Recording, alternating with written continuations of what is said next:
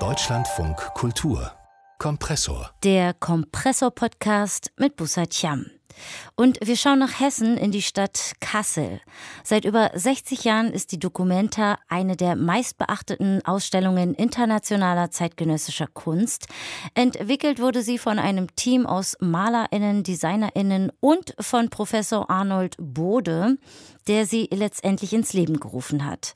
Findet alle fünf Jahre statt und das unter wechselnder künstlerischer Leitung. Die kommende Documenta 15 wird von dem KünstlerInnenkollektiv Ruan Grupa aus Jakarta kuratiert und das Grundkonzept speist sich aus dem Begriff Lumbung. Das ist eine indonesische Reisscheune, in der die überschüssige Ernte zum Wohle der Gemeinschaft gelagert wird. Und diesem Leitbild entsprechend geht es natürlich viel um Gemeinschaft. So haben sie 14 kollektive Organisationen und Institutionen aus aller Welt eingeladen. Nachhaltigkeit, Ökologie, Ökonomie spielen dabei eine zentrale Rolle. Und das Straßenmagazin Asphalt aus Hannover hat die Namen der Künstler und Künstlerinnen bekannt geben dürfen. Exklusiv lesbar in deren Magazin. Sie sind nämlich offizieller Medienpartner der Kunstausstellung. Und ich habe mit dem Geschäftsführer des Magazins, Georg Rinke, über die Zusammenarbeit gesprochen, unter anderem und ihn natürlich als erstes gefragt, wie die entstanden ist. Denn Hannover ist ja nun nicht Kassel. Die Zusammenarbeit ist eigentlich so entstanden, dass tatsächlich die, ähm, ähm, die äh, Dokumenta sich bei uns gemeldet hat. Wir sind tatsächlich niedersachsenweit vertreten, was äh, letztendlich bedeutet, wir sind auch in Göttingen und Kassel vertreten. Äh, Göttingen und Kassel gehören nun nicht mehr zu Niedersachsen, aber Göttingen und Kassel hatte immer eine eigene Straßenzeitung, das war der Tagessatz. Und mit dem Tagessatz, den haben wir vor einiger Zeit, nämlich vor einem guten Jahr übernommen, weil es dort ein paar Probleme gab. Und ich habe gesagt, das geht nicht. Wir können die 50 Verkäufer, die es dort gibt, nicht auf der Straße stehen lassen. Seitdem gibt es eine Sonderausgabe für Göttingen und Kassel.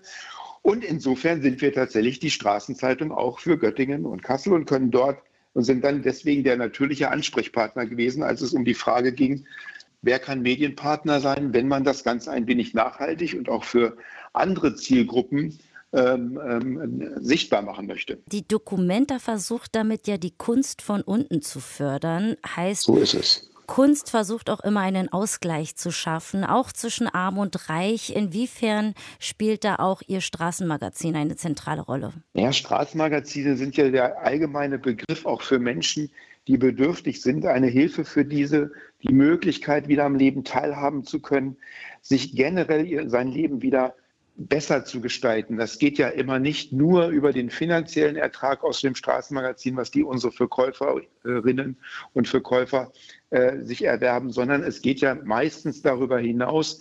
Äh, bei uns ganz speziell, wir haben einen hohen sozialen Anteil an Arbeit, eine eigene Sozialarbeit, die sich um die Bedürftigen kümmert, äh, führen Veranstaltungen durch. Da gibt es diverse Sachen, die wir für die Verkäuferinnen und Verkäufer tun. Und das ist eben genau der wichtige Part an der Stelle. Und äh, eine Dokumenta ist etwas, was natürlich normalerweise bei Bedürftigen seltener ankommt. Das muss man mal ganz realistisch so sehen. Aber so haben wir die Möglichkeit, auch daran teilzunehmen, denn das ist auch ein Teil des äh, Programms und des, äh, des Vertrages, den wir mit der Dokumenta geschlossen haben. Und äh, möglicherweise erreichen Sie auch dadurch eine höhere Auflage bzw. neue Zielgruppen? Das hoffen wir natürlich auch. Das ist uns tatsächlich auch natürlich ein Randaspekt, den wir auch gerne ähm, äh, mitnehmen würden wollen. Ich muss dazu immer sagen, die Auflage ist wichtig für uns, aber noch wichtiger ist es ja, dass man immer das Grundprinzip von Straßenzeitungen dabei berücksichtigt. Straßenzeitungen werden eben nur auf der Straße verkauft. Das heißt, haben wir eine höhere Auflage, haben Bedürftige, nämlich die, die das Magazin verkaufen, davon etwas ganz direkt, eine ganz direkte Hilfe. Hm. Dann lassen uns doch vielleicht nochmal zurückkehren. Also wir befinden uns natürlich nach wie vor in einer Pandemie, aber vor allem ja. während des Lockdowns, äh, während der Corona-Zeit war war es für Sie sicherlich sehr schwierig, weil der Kontakt zu Menschen fehlte auf der Straße.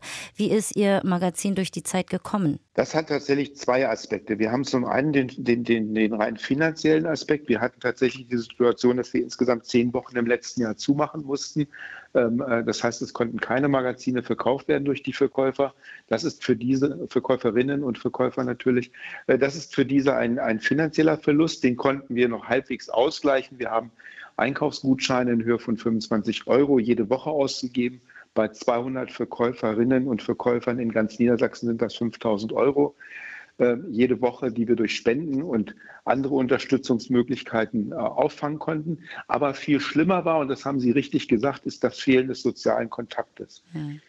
Asphalt verkaufen bedeutet eben nicht nur Geld zu verdienen, sondern für viele unserer Verkäuferinnen und Verkäufer ist das die Möglichkeit, äh, Kontakte äh, überhaupt zu haben. Viele leben alleine, haben, sind, gehen wenig unter Menschen. Und der Verkaufsplatz ist praktisch ihre soziale Kontaktbörse. Und die fiel weg. Das, äh, daran knapsen wir heute noch so ein bisschen, arbeiten immer noch mit unseren Menschen daran, das wieder aufzufangen. Und äh, das wird uns noch eine Weile begleiten, fürchte ich. Mhm. Eine zentrale Frage, die sich das Kollektiv Ruan Grupa ja auch stellt, wie können wir einen Ort schaffen, an dem Kunst lebendig wird und gleichzeitig einen Beitrag für die Menschen um sie herum leistet? Inwiefern schwingt da auch wieder Ihr Magazin mit, beziehungsweise bekommt eine wichtige Rolle, in der es ja auch um soziokulturelle Probleme geht? Na, ich glaube, ganz generell ist es doch wirklich so, dass Straßenmagazine insgesamt eine etwas andere Zielgruppe erreichen.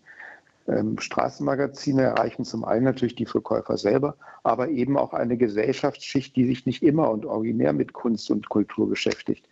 Das ist ein wichtiger Punkt, um Menschen an der Stelle einzubinden. Und ich glaube, das ist einfach wirklich die, die Grundlage dessen, was man sich hier als Gedanken gemacht hat. Wir finden das natürlich toll. Ich muss dazu fairerweise sagen, ein weiterer Hintergrund war natürlich auch, wir sind als Asphalt Magazin in einem internationalen Verband der Straßenzeitung, nennt sich INSP, International Network for Social Papers. Und diese Kontakte konnten wir natürlich auch weitergeben, sodass die Dokumenta darüber hinaus noch den Vorteil hat, jetzt auch international über Straßenzeitungen nochmal einen ganz anderen Kreis zu erschließen. Da sind wir mhm. auch schon äh, bei meiner letzten Frage, denn es geht ja um internationale zeitgenössische Kunst. Es gibt wenig aus Europa, aber es gibt viele Künstler zum Beispiel aus Australien, Brasilien, Ostafrika, China, Indonesien, mhm. Japan, Osteuropa, die gezeigt werden, die man bei Ihnen heute exklusiv nachlesen kann. Welche Highlights, welche KünstlerInnen sind für Sie darunter? Oh, das ist natürlich gerade für mich eine ganz schwere Frage, muss ich fairerweise sagen, weil ich mich mit dem künstlerischen Teil des Themas wenig beschäftigt habe.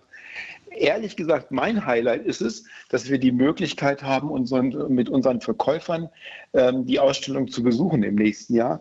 Denn das ist ein Teil dessen, was wir mit der Documenta vereinbart haben. Die unterstützen uns an der Stelle.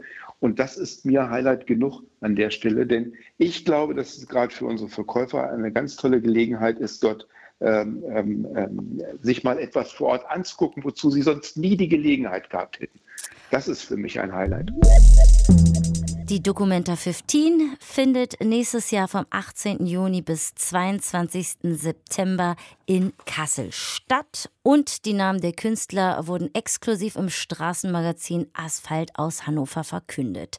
Ich sprach mit dem Geschäftsführer Georg Rinke über die Zusammenarbeit mehr Kompressorinhalte, einfach unseren Kompressor, den Podcast abonnieren, findet man überall da, wo es Podcasts gibt und natürlich in der Deutschlandfunk Kulturaudiothek.